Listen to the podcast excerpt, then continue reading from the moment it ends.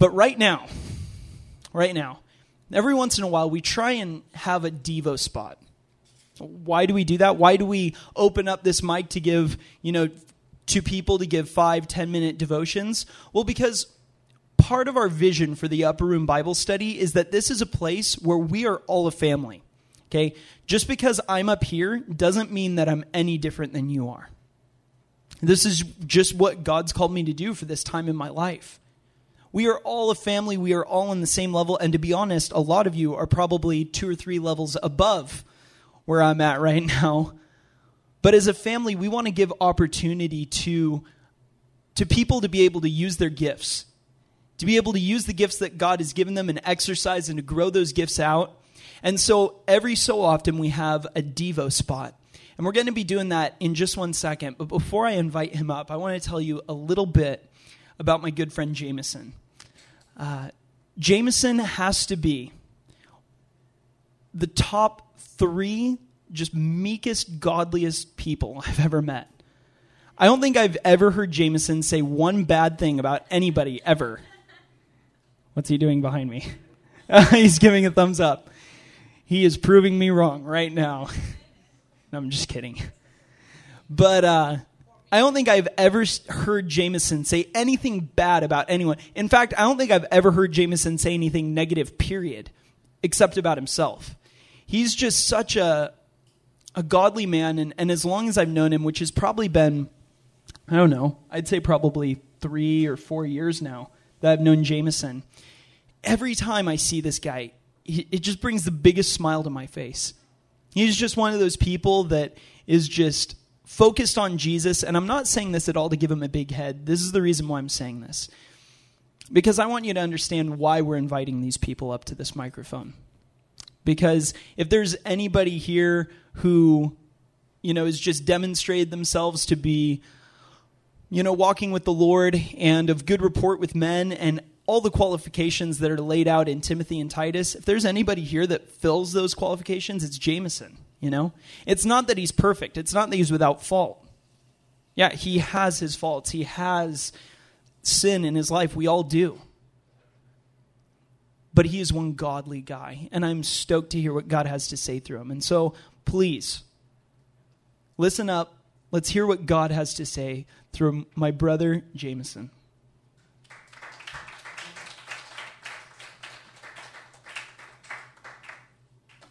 Hey guys. Okay, let's pray real quick. Father, we just we come to you, Lord. Um, we're just so thankful for for who you are, Father, and God, I pray that you would just uh, minister to us tonight, Lord, as we just uh, come to to know who you are, Lord. Um, God, I pray that you would just uh, give me the words to speak, and um, and I pray God that you would just give uh, understanding of of what it is that you've been teaching me, God, and um, I pray God that Lord that you you would be lifted up. Um, God, humility is not trying to lower ourselves to a level where we imagine ourselves lower, but realizing how high you are, God, and um, Father. So I say a quick prayer, Lord. So um, I pray this in Jesus' name. Amen. Okay. Well, if you guys could open up to John chapter 15. And then go to the right. Oh. John chapter 16 is what we're going for. Okay. But before we read, I want you to just turn to your neighbor and say hello, greet them, introduce yourself. Yeah, do it. Be social.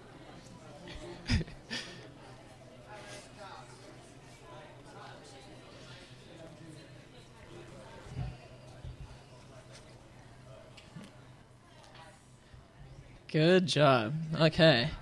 You guys didn't know they were there, did you? I saw them. okay. Um, John chapter 16, verse 22. I'm reading from the New Living Translation, also known as a paraphrased version, but says, "You have sorrow now, but I will see you again. Then you will rejoice, and no one can rob you of that joy." Okay, so like in the context here, this is speaking at a different point in Jesus' ministry than what we're at currently right now. This was before Jesus actually went to the cross, and he's talking about, you know, they're going to have sorrow because he's going to the cross, but he, when they see him, they're going to have joy. So, which side does that leave us on? Anybody? Sorrow side? Joy side? Joy. Good job. That's why you teach here. okay. Um, so, w- with that in mind, um, something I guess more of an issue that I've seen within myself and not within you because I can't read your heart, but in myself. so I hope that you have a heart too that can relate. Um, is just that we, we get into this sort of mentality of joy that it's it's an obligation, it's a Christian duty, kind of like happiness. I, I closely associate the two, so um, if I switch between the two, um, don't give me weird faces like you are right now. Um, but in, in Philippians chapter 4, verse 4, it says, Rejoice in the Lord always. And again, I say rejoice. Um, I'm tempted to have Tyler sing around again this week, but I don't want to put him on the spot. He did it last week. So, um, mini exhortation, come to the love feast, and you can hear Tyler sing. It's also a bonus. Um, so, rejoice in the Lord always. And again, I say rejoice. Don't lose me here. Uh, we, we have this obligation. I think we see other joyous Christians and if we're willing to admit it, we're not always that joyful. And it's kind of like a coveting sort of thing. It's like, man, look at that guy's joy. I wish I had that kind of joy. Have you? Have any of you ever heard one of your brothers and sisters in Christ say that to you about somebody else? I wish I had joy like that. Yeah, so I'm not completely alone here. That's good. um, and, and, we look at it. We look at it as a state. We kind of look at it as something that we desire to be in. Um, but what did Jesus say about joy right here? Silence. I'm not a good sound effects person, otherwise I'd be doing crickets right now. Um, he said the joy that he gave to us, right? Nobody can rob it. Nobody can take it away. Um, the action is right there is not on us. You know, the action is not on you. Philippians four says, "Rejoice in the Lord always." And again, it "Rejoice." It doesn't say make yourself joyful always in the Lord and make yourself joyful. But I think if we're willing to admit, we sort of take these different verses at times where we're feeling that kind of bitterness, maybe even in a church setting or just around other people that are joyful, and trying to make ourselves produce joy. We're kind of trying to strive for it. We're trying to work into it. I know I'm supposed to be joyful. I'm a Christian, but I'm just I'm not there right now. So we sing these songs to ourselves to try to get ourselves in the mood. Rejoice in the Lord always, and again I say, but we're not really. It's not connected in our heart. It's kind of detached, and worship can be that way too. you could come and sing a worship set of songs and you see people are rejoicing around you but you just you're not feeling it per se um, well i find it interesting that jesus jesus has said that that you know the joy that he gave us nobody could take it away from us and um, how is that if if you're not if you're not having that joy inside who took it away you know nobody could take it away from you um, but I think we forget about it. I think that's the issue. We forget about the joy that, that Jesus has given to us. And um, so I'm not condemning you for singing those songs or you're not feeling joyful. I think they're good reminders of what we have. It's not so much, oh, I'm going to make myself joyful. So if you're doing that, please stop. Don't try to make your joy, yourself joyful. Um, but if you want to, you could flip there, but you probably know the scripture so well. It's uh, Galatians 5 22 and 23. If anybody knows it, just shout it out. I heard you. You didn't shout. Fruits of the Spirit is fruit of the Spirit. It's love, joy, peace, patience, kindness, goodness, gentleness, faithfulness, self control, all that goodness. Sorry. Um, so let's pick number two there. and notice the verbology I, I used there. Pick. Pick. Ah, oh, fruit. Yes, we picked a fruit, right? Yeah, right. We pick fruit. I mean, that's that's how most fruits produced. We we pick it. We and look at this in a spiritual sense. You know, yeah, we've been commanded to be joyful. Yeah, First Thessalonians five sixteen says, "Be joyful always." But how do you do that in your own power? How do you do that in your own strength? You can't. Mike, you should be up here. um, be joyful in the Lord always, right? And how do you do that? It's a, it's a spiritually cultivated thing. Jesus hasn't asked you to, to, to actually strive to be joyful.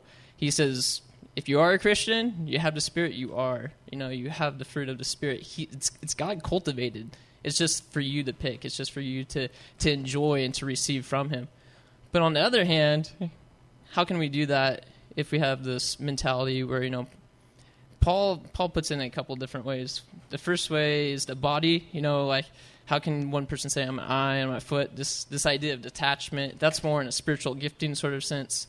But when you look at Jesus in John 15, the chapter previous to this, he talks about apart from me you can do nothing. He says, "I am the vine, you are the branches." Notice notice again the the, the words that he said. What are we? Branches. Smart, smart. Yes, good. Um, but he said, "What? No, um, I'm sorry, but but Blake over there, he's he's an apricot, or you know, Aaron, he's he's actually a, a tomato because yeah, tomatoes fruit. Go and research on Google later. Um, so if it's a fruit, right, it, it's picked, and if we're branches, has Jesus asked us to be a fruit? No, but thanks for being honest. uh, so he, he hasn't asked you to be a, he hasn't asked you to be the fruit of the spirit, right? He hasn't asked you to produce it, so to speak. That's that's a natural result of being connected to the vine. The focus isn't the fruit. The focus is the connection. Are you connected to the vine? Um, and you, you can't do it. You know, it's it's like it's like the eyeball trying to function on its own without the body. It's the same thing with a branch that's not connected to a vine how are you going to grow fruit? How are you going to be joyful if you don't have Jesus, if you're not in Jesus? If anything, it'll have like a quick blossom and it's just going to dry out within a matter of minutes or of days, even. Um, and so the issue is at church, you know, if you find yourself in that state where it's like, I'm not really joyful being here right now, um, kind of evaluate yourself, you know? It's like, well, why am I not joyful? And, and, usually it's a problem with the heart. You know, it's a, is our heart connected to Jesus? He says, "Love the Lord your God with all your heart, all your mind, all your soul." It starts with the heart. Um, so always look to your heart first and see: Are you just going for the motions? As far as like, I'm just forcing myself to be in this joyful countenance all the time, singing these Christian songs, and um, because I know I'm supposed to be joyful no, I mean, even if you have to step back, like I'd even challenge you if, if worship music is a is an issue for you specifically to really feel like it's heartfelt, don't sing it. You know, and I'm I'm saying that like tongue in cheek because I mean, hey, it's God's glory, and we're to bring Him glory. But He also said in the Old Testament, you know, your your hearts are far from me, even though your lips are speaking directly to me. Basically, was paraphrased. Um, so just like I challenge you, you know, take that as a mini exhortation. Uh, some church service you're at in the next week, just take one song to just sing silently in your heart. You know, don't even use your lips. Just make it all all the melody and all the words, everything straight from your heart. Um, it I've tried that as a matter of experience, and it's it's been a blessing to me. So I hope that's something that you would do. Um, and then maybe for other people, you've never used your lips. you know, you never used your lips to communicate to God in terms of music. I challenge you, sing one song, you know, um, and sing the rest in your heart. But the the point that I'm kind of wanting to focus on tonight is that connection issue. Um, you can be a Christian and not be connected with Jesus. It's kind of like you're you're just going after the fruit, and Jesus is a good caretaker. Jesus loves you. He cares for you. He's going to take care of you if you're a child. You're seeking Him first. But what happens when you start feeling those blessings withdraw? You know, it's like song that Brian sang, "Blessed be your name on the road marked with suffering." Um, it's like if you find yourself becoming bitter, even in a Christian environment, because it's like all those blessings are somehow being removed from your life. Maybe it's it's God using that to get a hold of your heart and saying, you know what, you you thought you were blessing me, but it was more I'm blessing God for His blessings, but I'm not really blessing Him. You know, um, how many have ever been to like a really cool house that you would stay at all the time, and it's so fun to go to, but you didn't really know the person didn't like them that much? Two people are on. That's good. that's a good. That's a good ratio for a Christian circle. Two percent. Okay. Um, no, but it's like I could tolerate being at a house. It's like okay, I don't have to be around the person.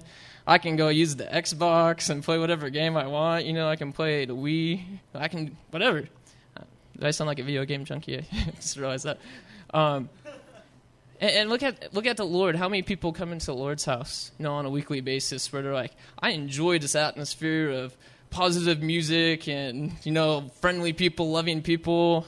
But you know, when I'm in the presence of Jesus, there isn't just enjoyment. It's just more this kind of I feel bitter because I'm not experiencing that, so I I kind of distance myself from Him.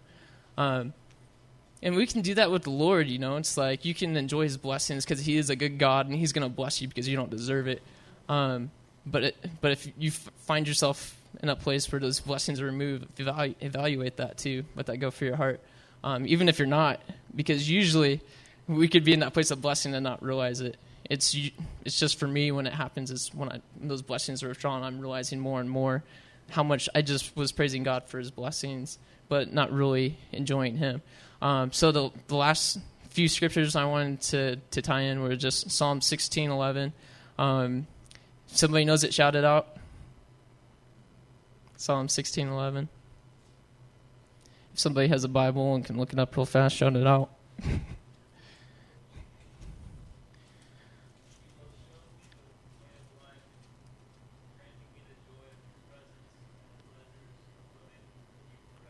Amen. Thanks, Mike. So he will show us the path of life in Jesus' presence or God's presence in your presence, if you're looking at the context, is, is fullness of joy. What, what was the verse that we started off with in, in John today? Jesus said, My joy that I give you, nobody can take that away from you. And what does that scripture says? In in God's presence is fullness of joy. What is this? What is this joy? Remember what side we're on here? the people beforehand, his disciples, didn't have this intimate connection with God, didn't have this connection to the vine that Jesus had formerly taught about. They had more of this sort of cool, distant relationship with God because of sin. But Jesus came in and he flipped that around, you know. He he said, You're gonna have joy. You're gonna you're gonna be connected basically. You know, you're gonna have God's presence in your life. That's the joy that he's talking about, being in his presence. Um, and so if you have the presence of God, Romans 8 addresses what can what can separate you from the love of God, and we kind of find the answer to that's nothing, you know. Nothing can separate you from God's presence, nothing can separate you from his love. He said in, in Hebrews, you know, I'll never leave you nor forsake you, be content in this. Um, paraphrasing again. And it, it's like, where does joy come from? joy comes from the connection of being in, the, in God's Spirit, Him living in you. The fact that Jesus is with you, He's never going to leave you. We, we do those things that we enjoy. We get joy from those things that we enjoy. Would you agree? It's like, I to be doing it if I didn't enjoy it. Like, how many of you guys enjoy ice cream in here? Ice cream, yeah. How many of you don't enjoy ice cream? Okay, sorry, Tyler. How about gelato? okay, good. there we go. So you do those things that you enjoy, and those people that you love to be around, you enjoy them. It's not like you're forcing yourself. Okay, I have to go and be with that. It's like April and Brian recently engaged. Everybody, yeah. I don't know that they're here right now, so this is a call out. But um, it's it's a joy to be in that person's presence. They don't have to force themselves to connect with each other, or to have unity, or to spend time. It's something that they get joy from it. That's why they're doing it. God's commandments are not burdensome to us because we love God. It's a joy to be in God's presence. It's a joy to do these things. We don't need to do these things to be a Christian. Um, it's a joy of being in His presence. Um, Psalms 37 4 says, Delight yourself in the Lord always, and He will give you the desires of your heart. I think we kind of get to that mentality again that we, we kind of look at this as a as a, a subject and a clause sort of statement. Well, if if I delight myself in the Lord, then He's going to give me the desires of my heart. So I know what I, that's that's rocket. That's not rocket science, you know. Just delight yourself in the Lord, and He's going to give me everything I want. It's not exactly the idea of that verse, you know. Um, it's talking about if you delight yourself in the Lord, there's not going to be any end to your delight because Jesus is able to perfectly sustain joy. I mean, a, a, spouse, they can't perfectly sustain joy. Maybe today, maybe tomorrow, but three years down the line, you're not going to be thinking that. You're going to be thinking, man, I need to get away from this person. or what, who knows what's in your head. Um, and that hobby, like if you go out clubbing whatever, maybe you get joy or whatever from it. But it, it's not going to last. It's not going to sustain it. So Jesus says the joy that he gives us can never be taken away from us. He is that joy. He's not going to be taken away from us. The reason we have fullness of joy is because we have fullness of his presence. His presence is always there. If you delight yourself in the Lord, you're going to have a fullness in your heart, that delight in your heart. You, you guys following me with that? Does that make sense? Um, Jesus, Jesus is the perfect. He says, you know, he would give us waters of, of living life flowing within us. So, my question that I just want to leave everybody with tonight is: Do you enjoy the Lord? Not, not do you just love Him, or do you spend time in His presence, asking Him for things, or just thanking Him for His blessings? But do you enjoy Him? Do you spend just time with Him? You know, just telling Him that you enjoy Him, just being in His presence. You know, um, it's okay if you don't. it's okay if you don't. Real, it, it can change real quick when you realize what he has done for you. And that's why I encourage, you know, focus on the cross, focus on what he has done for you. If you if you don't enjoy Jesus at this point, it's hard not to enjoy a God who loves you so much that he laid down his life for you and that he was willing to to go through hell basically for us that we could have that fullness of joy in him. Joy to self is not the objective of this talk.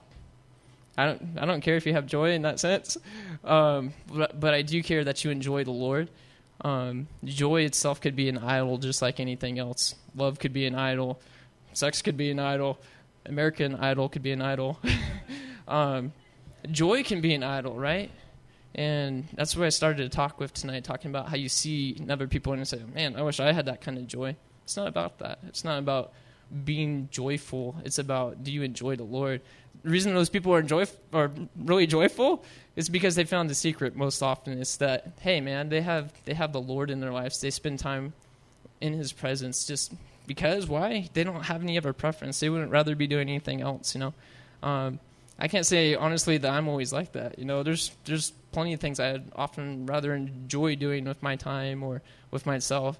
Um, but I can say as a result of you know just putting my heart into the Lord and pouring my heart out to Him that He gives you joy that is unspeakable. And um, so my question that I leave you with is just you know go go before the Lord on your own. That'd be my encouragement, and just just let Him ask you that. You know, do you enjoy me? Are you enjoying the Lord? Okay. All right. Let's pray. Dear Father, you are um, so awesome, God we just so God, we come here because we enjoy to be in your presence, Lord.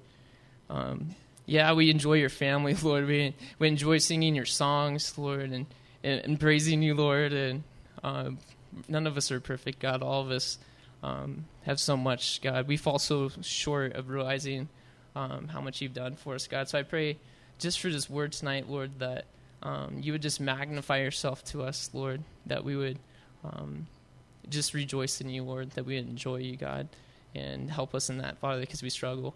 We love you and ask this in Jesus' name. Amen.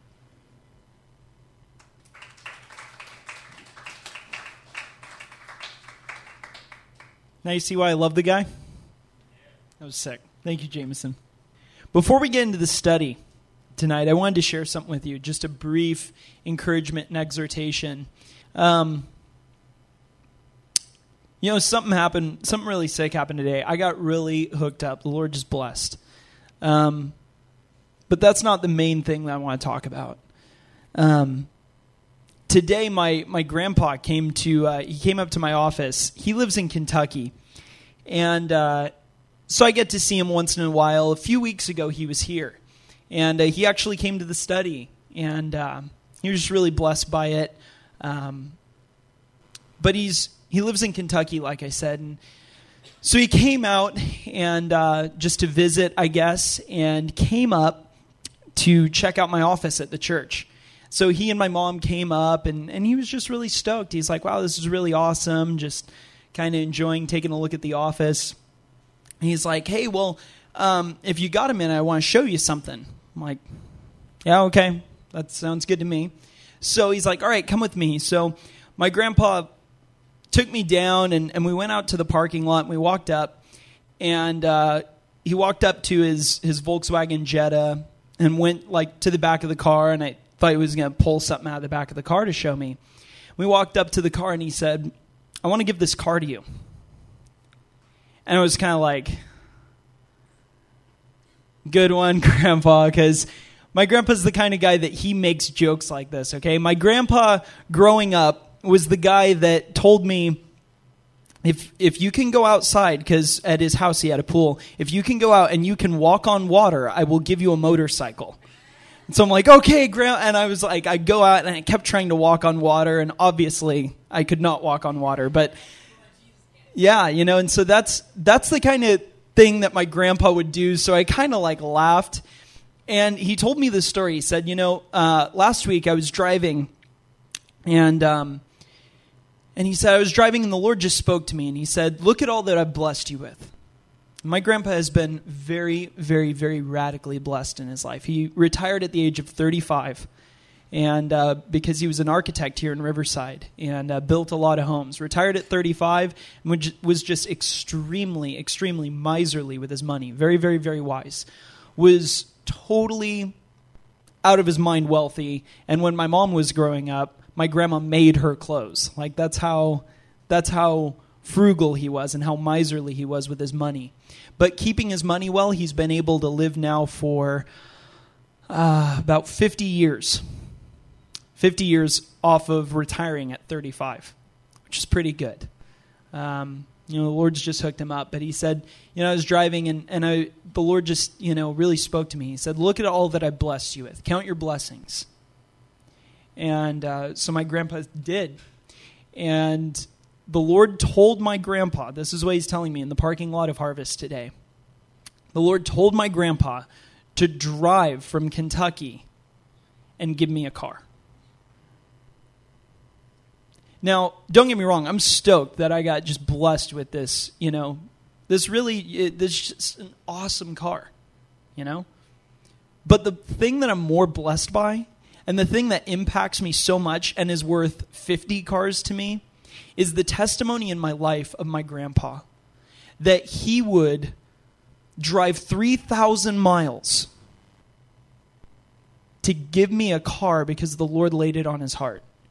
It's not like I, I called him and I was talking to him and I said I needed a car and so he hooked it. It wasn't, it's not like that.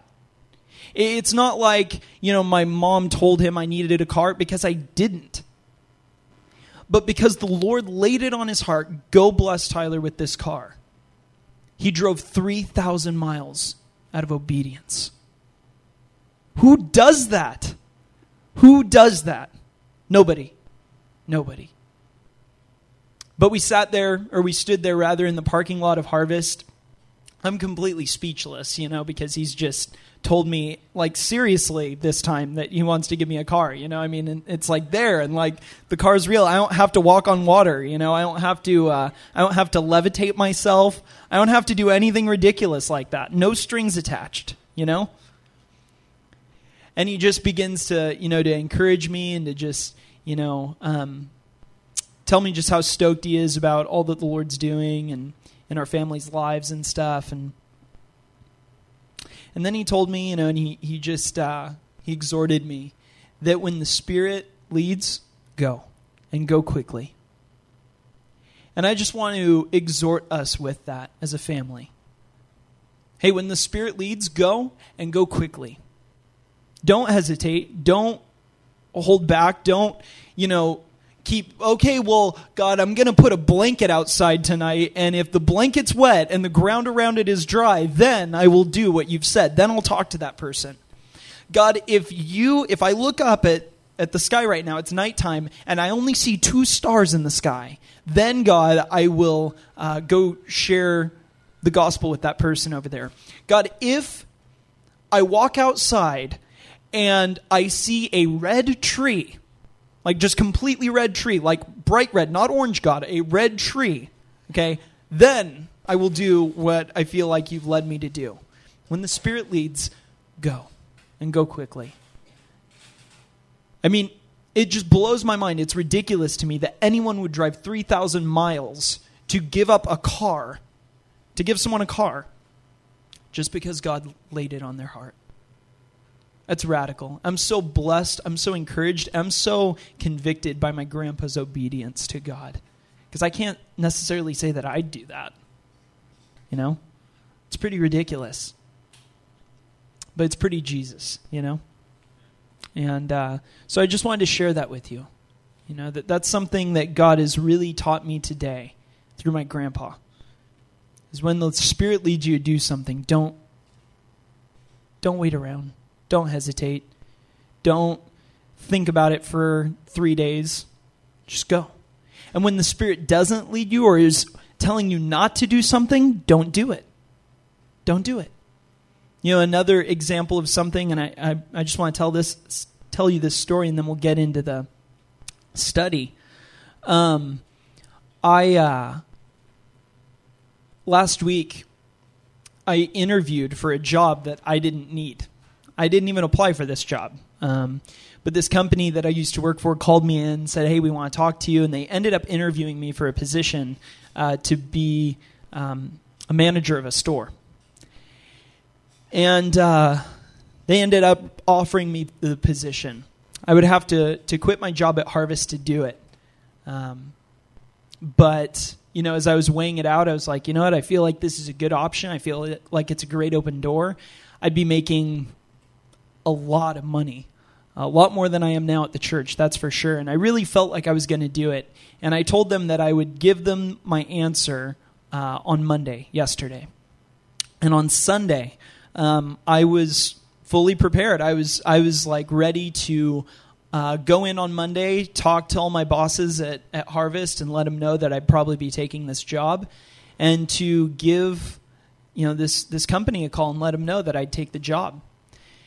And uh, but I I still wasn't. I, I was ready to do it. I was going to do it, but I was still conflicted about it. You know. I was like, Lord, just give me your peace, whatever you want. Just make sure that uh, I want to make sure that if I stay at Harvest, I stay here for the right reasons, and if I leave, I leave for the right reasons. I love my job so much. And I feel like you've given me such authority that I don't deserve there, uh, or such grace, I guess is a better word, that I don't deserve there, and such opportunity. That's the real word opportunity that I don't deserve. But I feel like you're giving me this opportunity too. You're opening this door, and so I'm just gonna, I'm going to go through it, Lord, in faith and uh, so I uh, I was ready to do it. I get a call on Sunday night. Uh, it's one of our high school kids. I had given him my number and I was like, "Call me anytime you need anything." And he was like, "Hey, are you going to church tonight?" I said, "Well, I have a meeting during service, but I'm going to be here. Why? What's up?" He said, "I wasn't planning to go, but I just had some really terrible news, and I, I need to go to church right now." I said, "All right, dude, I'll be right there. I'm going to come pick you up." I went. I picked the kid up. I took him to church, and afterward we got to just sit and talk. And uh, he just unloaded, you know, his his life. You know, and I, I I was so shocked because I had no idea just looking at the kid that he had any of the issues that he had going on, you know? And I said, "Who have you have you ever talked to anyone about this?" And he said, "No, never. never talked to anyone about this. But you said I could talk to you about anything and, and I want to." And so I ended up getting to spend Sunday night, just really listening to this kid and, and being able to love on him and be there for him. And as I drove back to Harvest after dropping him off back at home, God made it clear to me that that's what He has me at Harvest for. Uh, that's what I'm there for is is to be able to have those relationships and to be able to drop what I'm doing wherever I'm at and just go be there for someone, go love on someone, go buy someone Del Taco or have coffee with somebody. That's what God's put me there for. And He just spoke to me in that time and said, I want you here. And so I called that company on Monday and I said, I can't tell you how much I want this job, but I'm going to have to say no. And they were kind of blown away, like, what do you mean no? Like, I mean, we're offering you whatever days off you want off. It's a gang of money, and uh, you're saying no? yeah, yeah, this is, it's just not what God has for me right now. This isn't what the Lord has for me, and so I'm going to have to say no. And you know what? I had total peace with it. And yeah, would it have been a, a smarter move for me to, to quit my job at Harvest and to work there? Oh, yeah. Would have been a lot smarter as far as the world's concerned. But it wasn't in obedience to God. And so I, I want to encourage you, family, run everything by the Lord. And when He leads you to do something or when He leads you to not do something, go with what He has. Because what He has for you is so much better than anything that you have right now. So much better. Amen? Okay. I spent like way longer doing that than I intended to. So let's pray and let's get into Leviticus chapter 10 right now. Father, oh, you're so good. God, what the heck? How why on earth would you just give grace to to us, Lord? We don't deserve it. We don't deserve your love. We don't deserve your blessings. God, we don't deserve you just radically hooking up our lives, but you do all the time. God, every breath we breathe is an outpouring of your grace, and I'm so thankful for you. Now, God, in this time, I pray that you would really speak to our hearts and show us more of who you are and show us more of how you want us to live. Because, God, we love you. You love us, and so as a result, God, we love you and we want to just obey. We want to do whatever it is that you want us to do because we love you, King. So I lift this up in your precious Son's name. Amen. Leviticus chapter 10. Begin reading with me in verse 1. Now Nadab and Abihu, the sons of Aaron, each took his censer and put fire in it and laid incense on it and offered unauthorized fire before the Lord, which he had not commanded them. And fire came out from before the Lord and consumed them, and they died before the Lord. Then Moses said to Aaron, This is what the Lord has said Among those who are near me, I will be sanctified, and before all the people, I will be glorified. And Aaron held his peace. We'll pause right there. I am so blessed and excited to be teaching the book of Leviticus. If you weren't here last week, if you weren't here last week at the Agape Feast, okay, as we're studying the book of Leviticus, we are studying this theme that runs through the entire book, this thread that sort of ties all these laws and even this story together. And that theme is anyone remember? Dang it. Anyone? Okay. Holiness. That's your one freebie for the night, okay? The next time I throw my hands out emphatically like this, I want to hear like voices cuz come on now. Holiness. The book of Leviticus is about holiness. And as we study the book of Leviticus, we're going to get to see three things. The first one is the holiness of God. The holiness of God. The second thing we're going to see is the holy standard he has for his people. And the third thing we're going to see is our sinfulness. So the book of Leviticus is about holiness, and as we study this book, we're going to see three things. Again, what are they? The first one is the holiness of God. The second one is the holy standard of his people, or for his people. And the third one is our sinfulness. Amen. Our sinfulness. And I'm so excited. Not only am I excited to be teaching the book of Leviticus, because believe it or not, Leviticus has to be probably my favorite book in the Bible. But I'm excited that I get the opportunity to teach Leviticus chapter 10 because it is the on, one of the only narratives or one of the only stories in the entire book of Leviticus. Not only is it one of the only stories, but Leviticus chapter 10 is absolutely key for us to understand these three things that I've laid out. Again, what are they? The holiness of God, the holy standard for his people, and our sin. What do we have here, though? We just read Nadab and Abihu. These are the two sons of Aaron. They are his firstborn and his secondborn sons. And we, we've just seen, as if you were reading along with us through the book of Leviticus, how they have been consecrated and set apart by God to do two things. The first is to make sacrifice for the people. Okay, so they're going before the Lord to make sacrifice for the people. And their job is also to be examples or to teach the people God's law. his law, his word. Okay? So they're the teachers and they're the ones who are going before God and interceding for the people of Israel and atoning for their sin. They're the ones who are officiating the sacrifice Nadab and Abihu.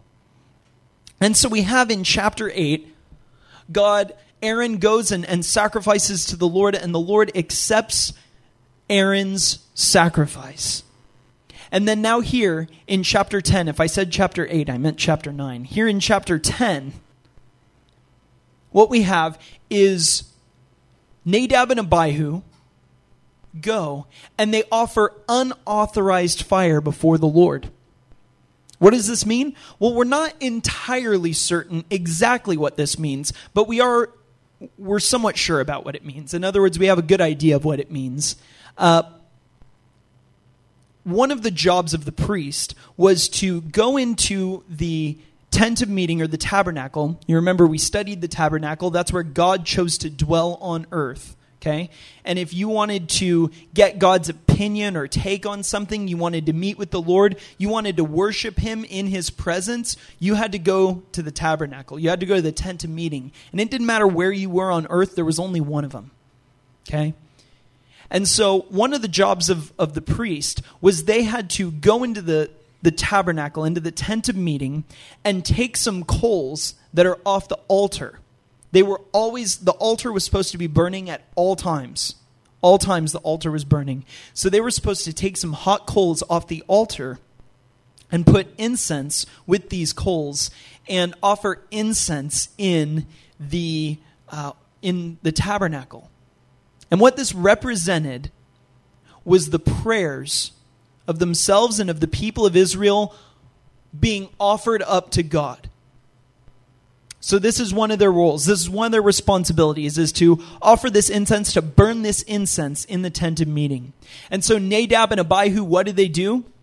They go and they grab some incense and they take fire from outside the camp and they light the incense and they go running into the tent of meeting. And so what happens right when they cross in a sense the curtain or the doorway of the tent of meeting, fire comes out from the very presence of God, comes out from the tent, and burns Nadab and Abihu alive in their tracks.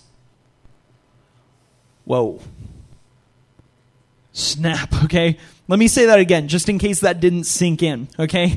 Right as they're walking into this tent, okay, a fireball comes from the very presence of God out of this tent and burns them alive. They're roasted, okay? They are fried chicken right where they stand.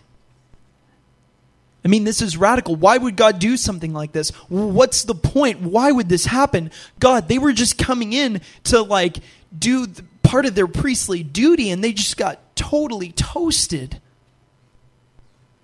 And then God immediately offers us this extremely important explanation. He says in verse 3 uh, yeah. Verse 3 Then Moses said to Aaron, This is what the Lord has said. Among those who are near me, I will be sanctified, and before all the people, I will be glorified. Another way to translate this is with the people who are near me, with the people who who's near God, well, only the priests. The priests are the ones that are going in the tent of meeting and, and making intercession for the people of Israel. So you have God, you have the people of Israel, and in between, the go between are the priests. So they are the ones who are near God. God says, Those who are near me, or the priests, to those who are near me, I will make known my holiness. To those who are near me, to the priests, I will make known my holiness. But to everyone, the entire, not only the entire camp of Israel, but the whole world, I will be I will make known my glory. That still this doesn't make any sense. I mean, they were just the priests. They Nadab and Abihu, they were just coming in and offering incense, you know? I mean, they seem pretty gung ho and and I mean, we don't they're they're just coming in to to do their thing, aren't they?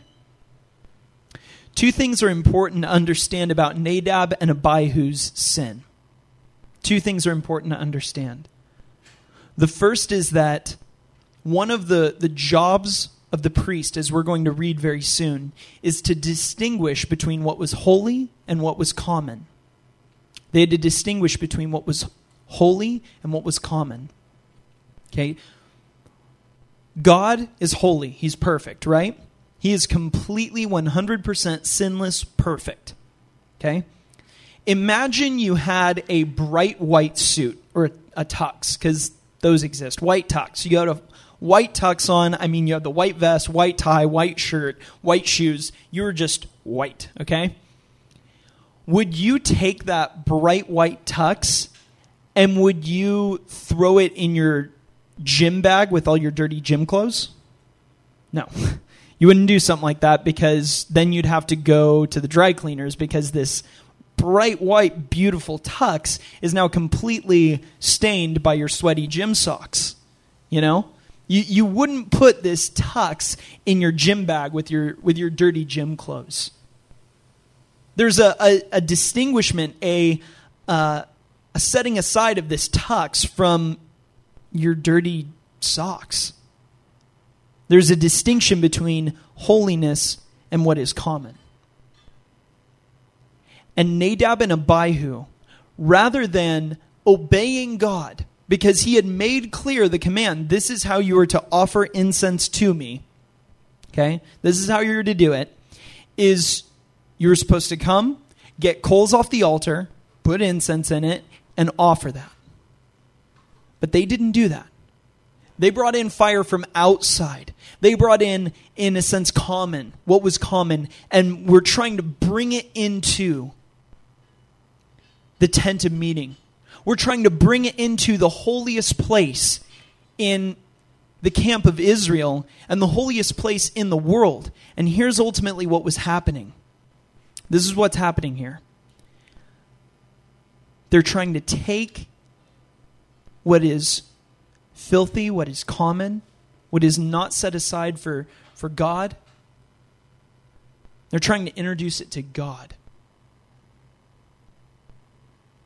It's like this it, it talks about in 1 Corinthians. It says, Would you join Christ with a prostitute? Would you take Jesus, okay? And would you buy him a, a hooker, a prostitute? No. He's Jesus, and that's a prostitute. Like, you would never do anything like that. You would never do anything like that. And so the point is made that your body is a temple of the Holy Spirit. Treat it that way. You know, 1 Corinthians 6. That, that's what's going on there. And that says a lot about what's going on here with the sin of Nadab and Abihu. Is understand, just like you would never join Christ, you'd never give Jesus a hooker. That's, I mean, that's the last thing on earth that you would ever do. In the same way, that's in a sense what Nadab and Abihu are doing. Before the camp of Israel, they are trying to take what is, is common, what is unholy, what is not set apart for God, and trying to put it on God. The second thing that Nadab and Abihu are doing is they are not only are they disobeying God in how they are to do it, but they are disobeying God, period. You know, it says, it makes it very clear in verse 2 that this was unauthorized fire before the Lord, which he had not commanded them. God didn't say, hey, I want you to offer incense right now. They just took initiative. Okay? Not good initiative. It was ambitious initiative.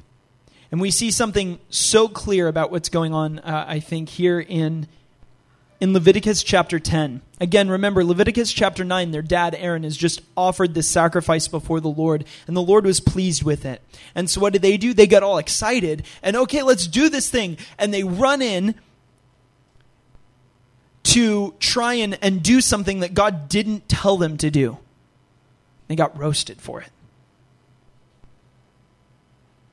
They went to disobey God. They went to tarnish, in a sense, his name.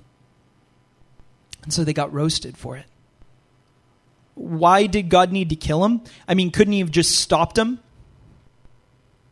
not only did God say, My holiness I will make known to those near me. In other words, you priests, you're going to know how holy, how pure, how set apart, how different I am from you. Which they were trying to degrade, in a sense, his holiness. Said, Not only, you priests, am I going to make known to you my holiness, but you better believe I'm going to make known to the world my glory.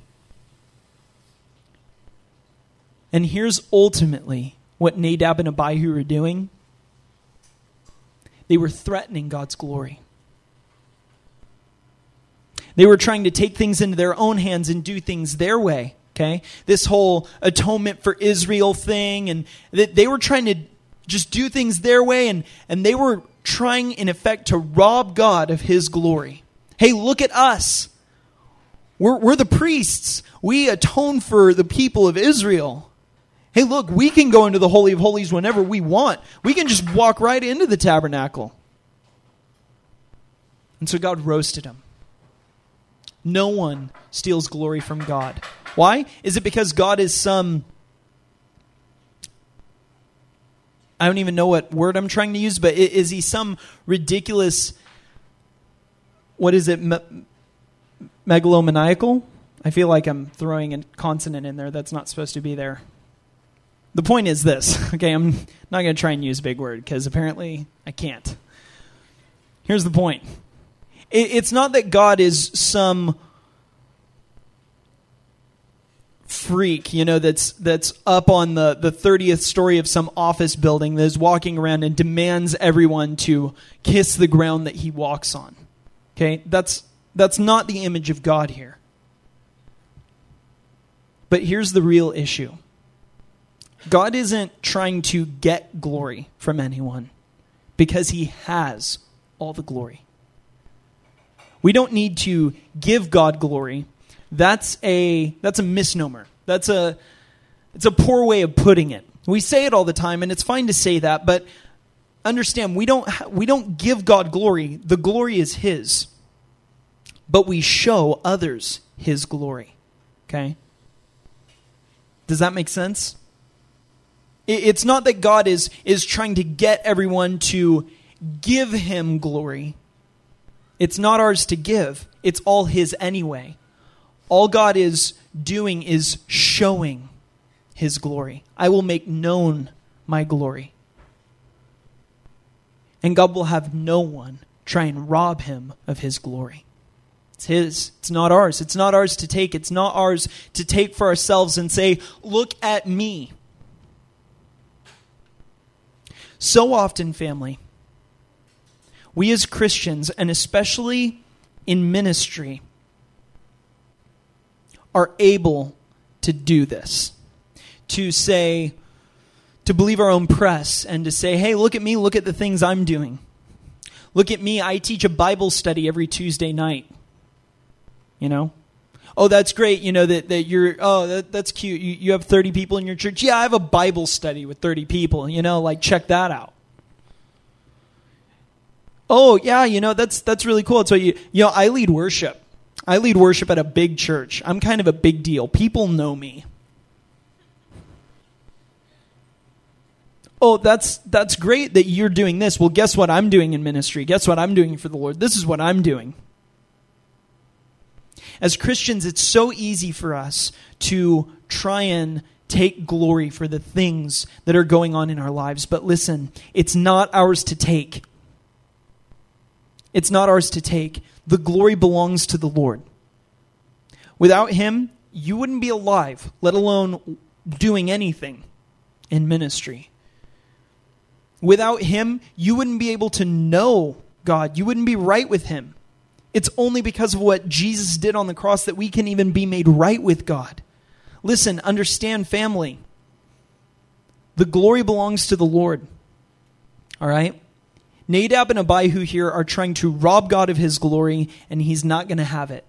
And so he makes an example of them to the people of Israel and to the world that the glory's mine. I'm the Lord. I am the, the ruler of the heavens and the earth. Not you. Nadab and Abihu, again, what, what's going on here? They're robbing God of his glory. And so God makes the statement To those who are near me, I will make known my holiness. But to those, to the world, I will make known my glory. Now, listen, family. It's easy for us to try and rob glory. But if you're here today, if you're a Christian and you're daily drawing near to God, there's something that you're going to realize more and more and more and more. And that's His holiness. God makes the statement to those who are near me, I will make known my holiness, but to everyone else, to the world, I will make known my glory. Listen, family, the closer you get to God, the more you realize His holiness. The more you realize His holiness, the more you realize your sinfulness. And the more you realize His holiness and your sinfulness, the less you should be robbing God of His glory. So if you find yourself really seriously struggling with trying to take glory for stuff that God does in your own life, I'd encourage you, I'd challenge you, examine how close you are to God. Because to those who are near Him, God makes known His holiness. There's not a day that goes by that I don't realize how holy God is. And the closer I get to Him, the more sin is made apparent to me. You know, it used to be when I first gave my life to Christ, it was only the big things that I realized as sin. And it was like, I just need to stop cussing. I need to stop looking at pornography. And then I'll be pretty much great. You know, then I'll be just, I'll, I'll be Jesus at that point, you know? Just totally sinless, God's second gift to mankind, okay? After Jesus, you know, because I wasn't heretical. I was just full of myself. Not only full of myself, but I had a very small view of God's holiness. But the closer I got to Him, then I realized that it wasn't just a foul mouth, which I had, and it wasn't just an addiction to you know to pornography that I had to deal with, but then I realized that I was an extremely bitter person. Okay, so I need to deal with that bitterness. Then I realized that I was a jerk, basically. I was not loving. So then I had to work on that. Okay, well, man, I, I just realized, God, so much how much of a jerk I am and how loving you are and how if I'm going to represent you, I need to be loving. And then, you know, once that happened, then it was like, you know you're still you've still got this cussing thing but now it's in your head not in your mouth. And you used to think that was okay because you weren't saying it but i want to work on that. And i was like man i can't believe it. I had i had so much more sin in my life than i ever realized. Did was there honestly more sin than when i first started? No but the closer i got to god the more i realized his holiness Family, we cannot rob God of his glory. We must not rob God of his glory. Or we can't do it, but we, we mustn't try to rob God of his glory and try and claim his glory as our own. But I'll tell you what, the easiest way to never do that is to get closer to him. Because the closer you are to God, the more in love with him you are. The nearer you are to him, the more you will realize his holiness. The more you realize His holiness, the more you'll realize your sinfulness. And the more you realize your sinfulness, the less you'll be worried about robbing His glory. Amen? Let's continue to read, though. Wow, somehow my Bible is back in Exodus. I don't know how that happened. Leviticus chapter 10. We'll continue reading on in verse 4.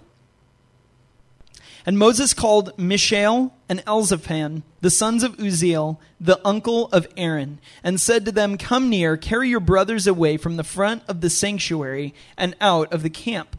So they came near and carried them in their coats out of the camp as Moses had said. And Moses said to Aaron and to Eleazar and to Ithamar his sons, Do not let the hair of your heads hang loose, and do not tear your clothes, lest you die, and wrath come upon all the congregation. But let your brothers, the whole house of Israel, bewail the burning that the Lord has kindled, and do not go outside the entrance of the tent of meeting, lest you die, for the anointing oil of the Lord is upon you. And they did according to the word of Moses. Wow, God sounds like a real jerk, huh?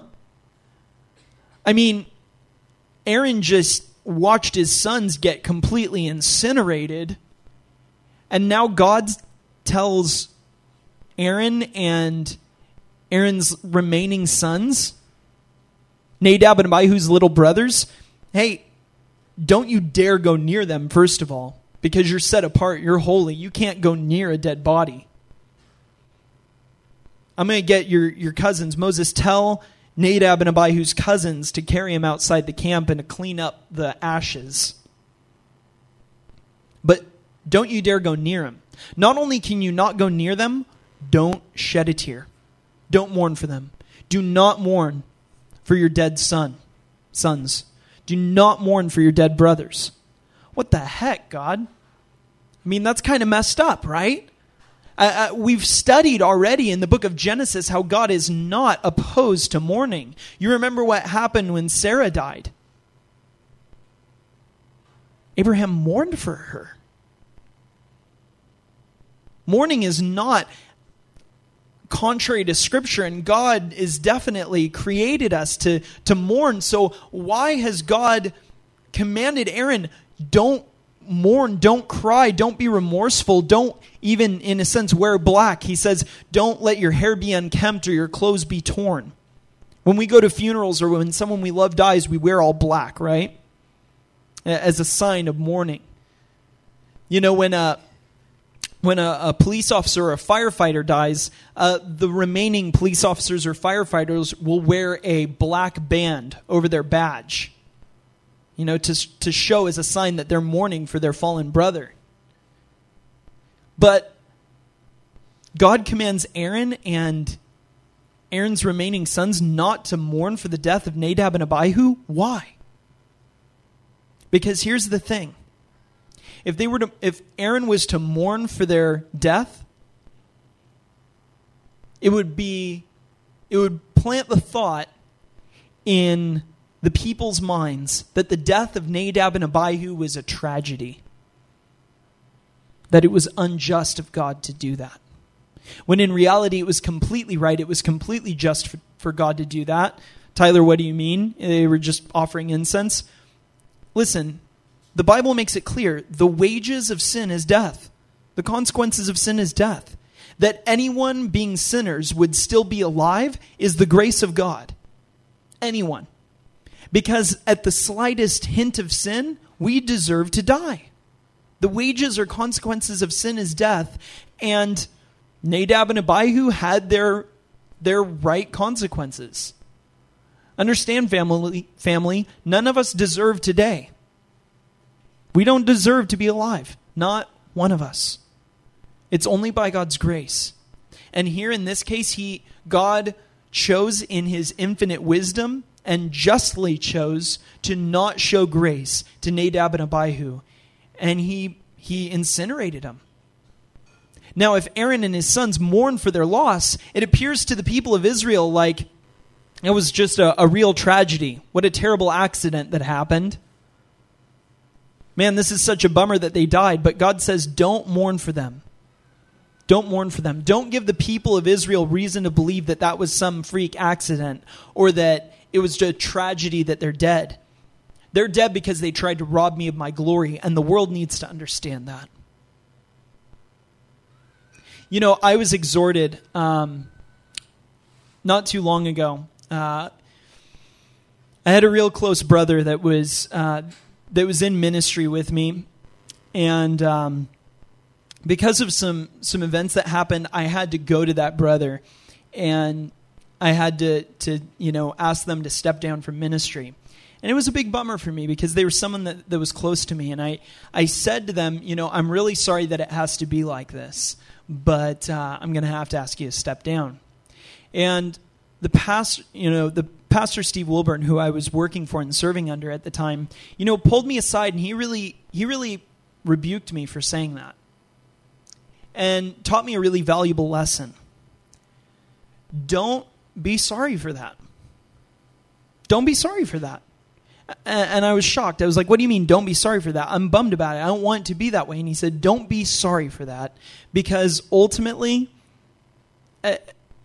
as God's kids, we need to understand that there's consequences for our actions. We can't be sorry for people when they when they outrightly disrespect God and face consequences for that, or rebel against God and face consequences for that, family, we don't need to feel sorry for them. We shouldn't feel sorry for them. We should love them. We should gently restore them, absolutely. But we shouldn't feel sorry for consequences because those consequences are just.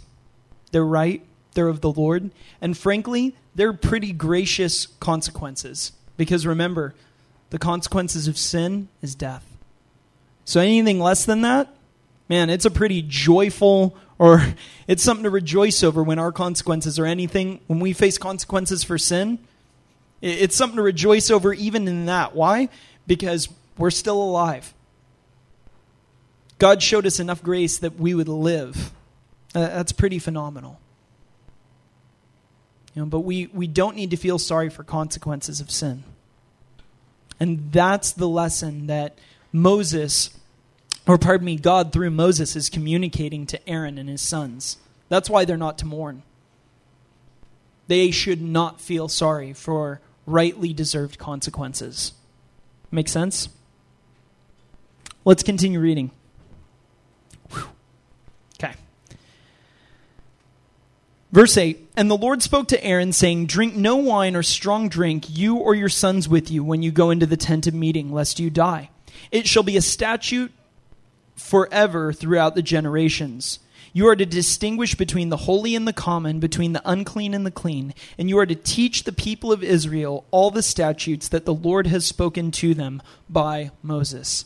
Here, with this word of the Lord, we understand two more things about uh, the sin of Nadab and Abihu. The first one is is based on the context that God is now declaring to Aaron through Moses don't drink when you come to serve me, we can pretty well uh, draw from that that Nadab and Abihu were drunk.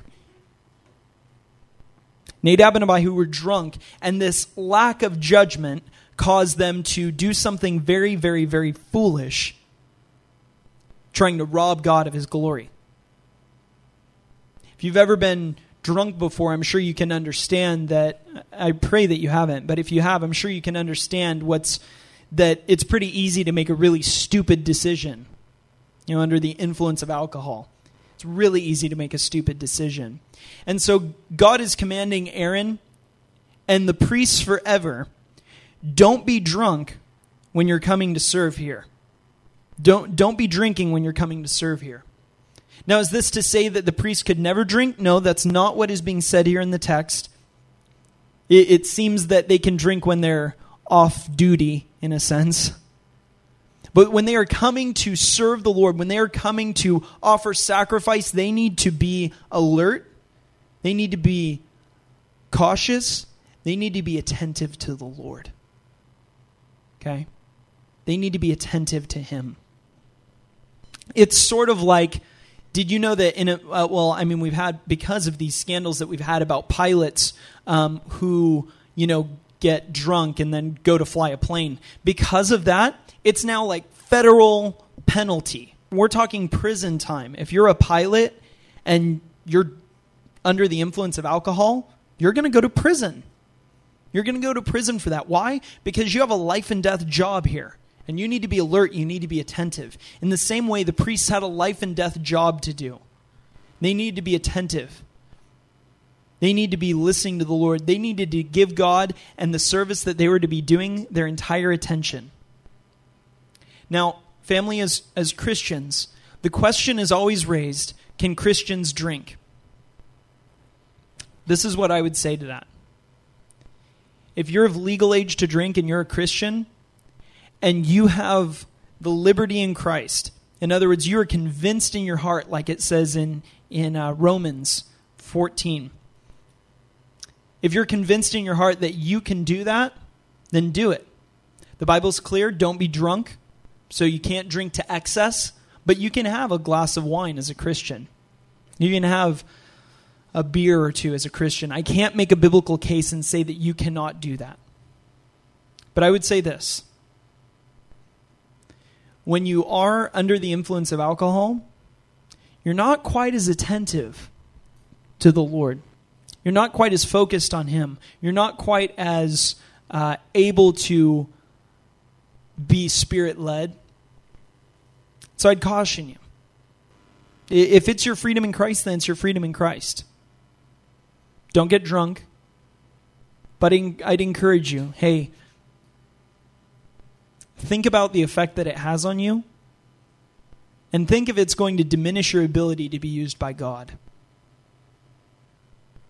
Because if if that drink or or being someone who has a drink often, you know, I, I mean, I, I can't I can't tell you that that's not biblical. I can't tell you you can't do that.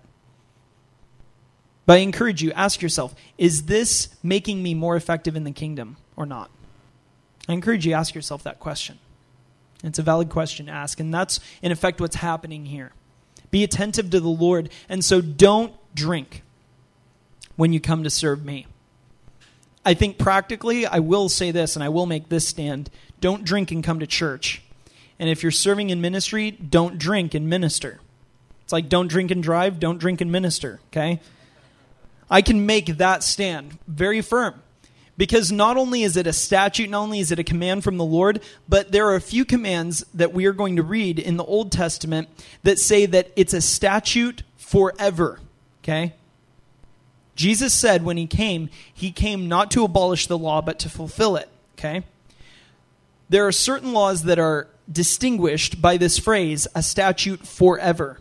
Okay? That means it's never going to change. It doesn't matter that Jesus died on the cross to pay for our sins and freed us from bondage to the law. We don't have to go through these sacrifices anymore. But this is a statute forever. Don't drink and minister. Okay? I can stand on that hard because if you do, that's not good, my friend. You might find yourself in a world of hurt. You might find yourself in a world of hurt. Um, the next thing that uh, I want to point out in this little chunk here is that, or, or the next thing that we have to understand about the sin of Nadab and Abihu from this chunk is not only that they were drinking, but another important thing that we learn about Nadab and Abihu's sin is that they were supposed to be examples to the people of Israel. And their example their example was to be followed. Okay?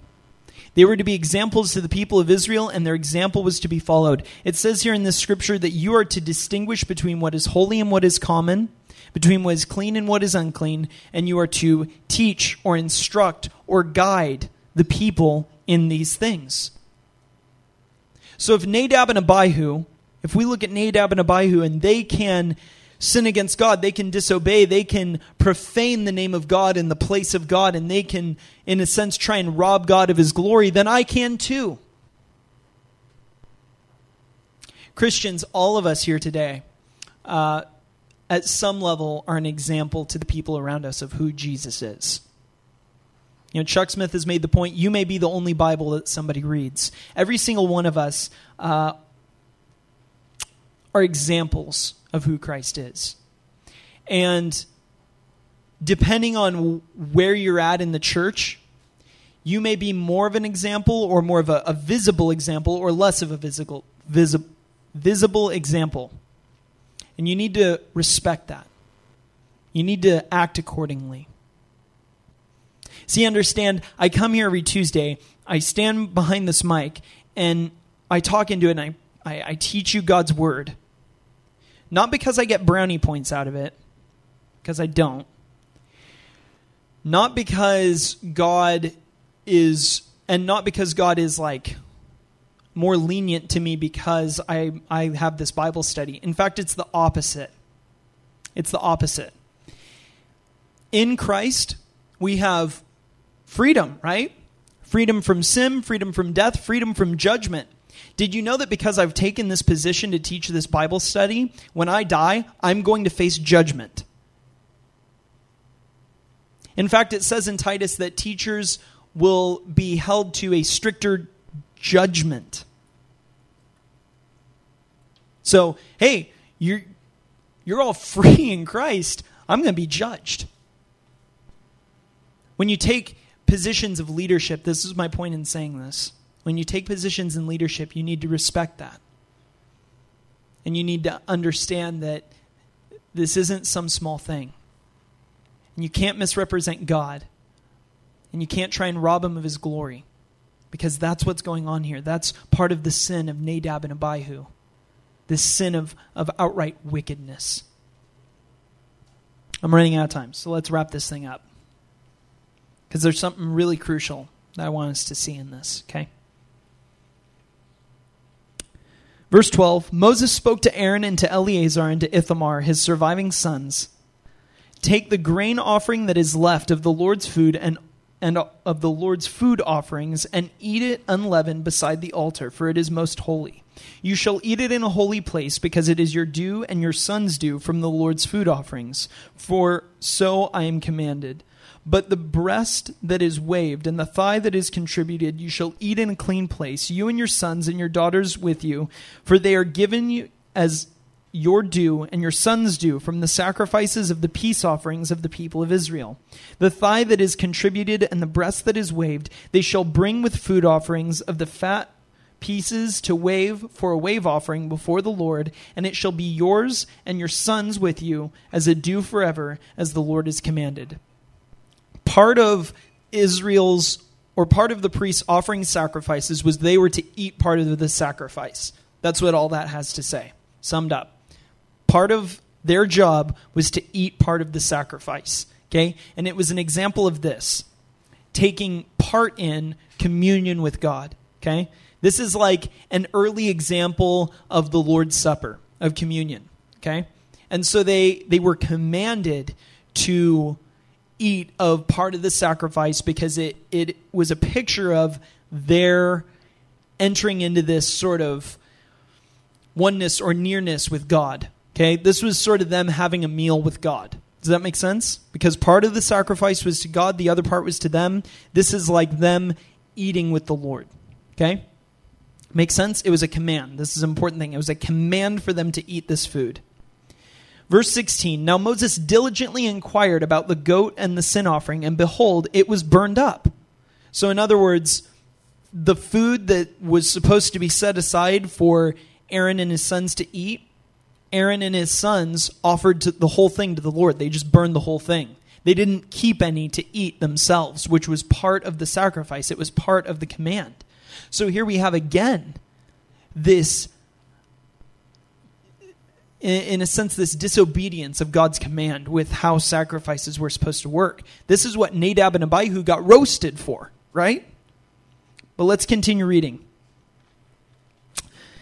And he was angry with Eleazar and Ithamar, the surviving sons of Aaron, saying, Why have you not eaten the sin offering in the place of the sanctuary, since it is a thing most holy, and has been given to you that you may bear the iniquity of the congregation, to make atonement for them before the Lord? Behold, behold, its blood was not to be brought into the inner parts of the sanctuary. You certainly ought to have eaten it in the sanctuary, as I have commanded. So Moses is ticked. Why? Because he's like, We just dealt with this. Your two older brothers just got fried for disobeying God in how the sacrifices were to work. He just made it clear I'm going to make known my holiness to those near me. You're going to respect and revere my holiness and obey me and not defame my holiness or take glory from me. Your brothers just got roasted for that. And what do I find you doing not 10 minutes later? Not obeying the Lord in his command of how sacrifices were supposed to be run, of how your job is supposed to be done. You should have eaten that food. But Aaron steps up in verse 19. And Aaron said to Moses, Behold, today they have offered their sin offering and their burnt offering before the Lord, and yet such things as these have happened to me.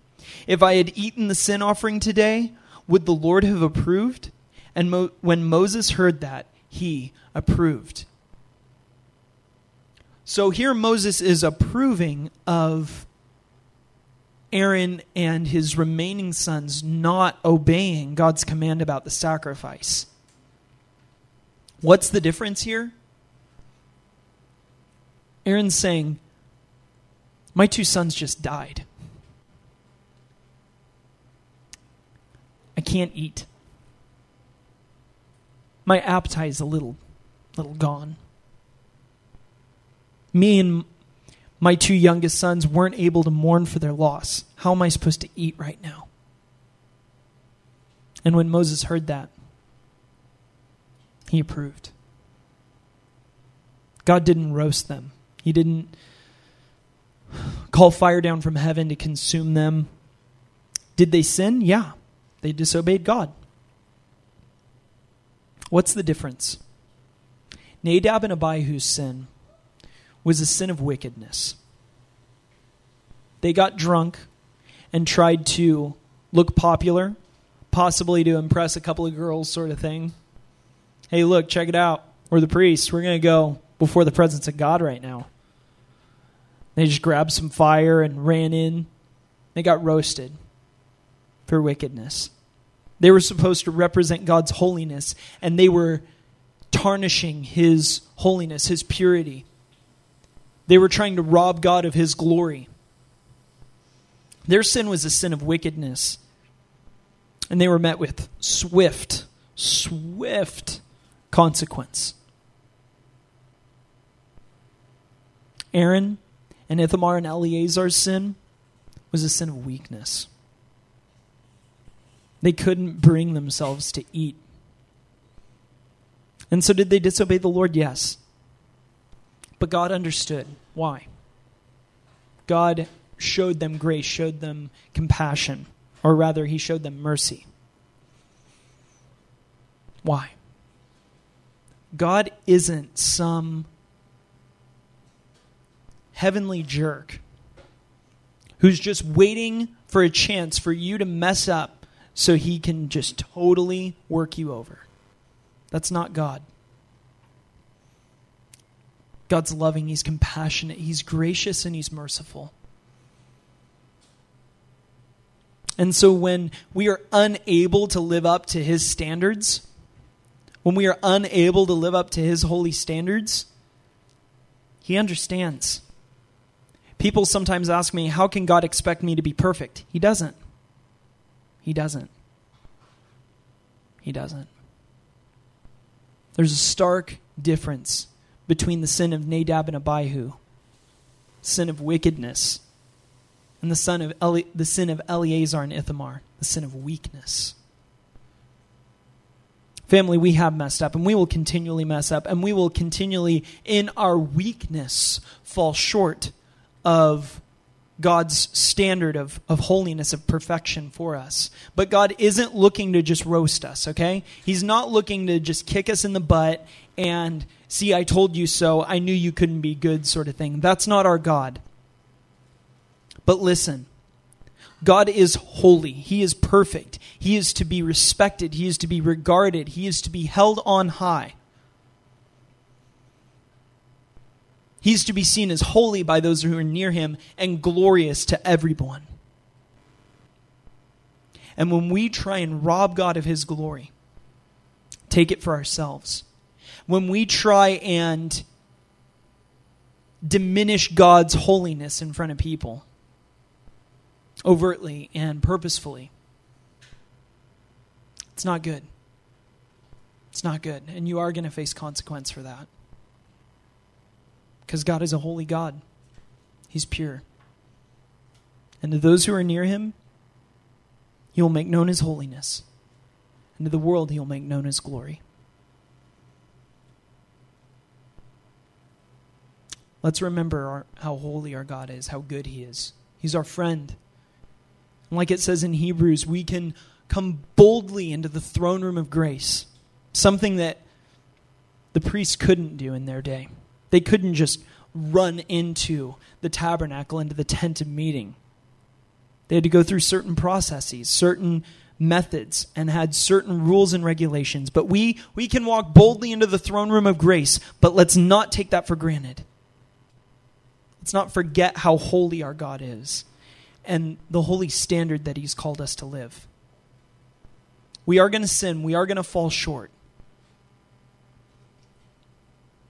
But as a family, let's make sure that when we sin, that it's the sin of Eleazar and Ithamar, a sin of weakness, that we simply couldn't live up to his standard of holiness, rather than the sin of Nadab and Abihu, that we went out of our way to rob God of his glory. We went out of our way to sin against him and to defame his name. Amen. Father, I pray that we would lead holy lives. You've called us to be holy as you're holy. God, we can't do that. We can't do that apart from you. And so, God, inspire us to draw closer to you every day so that we can get a better understanding of your holiness, so that we can see better our sinfulness,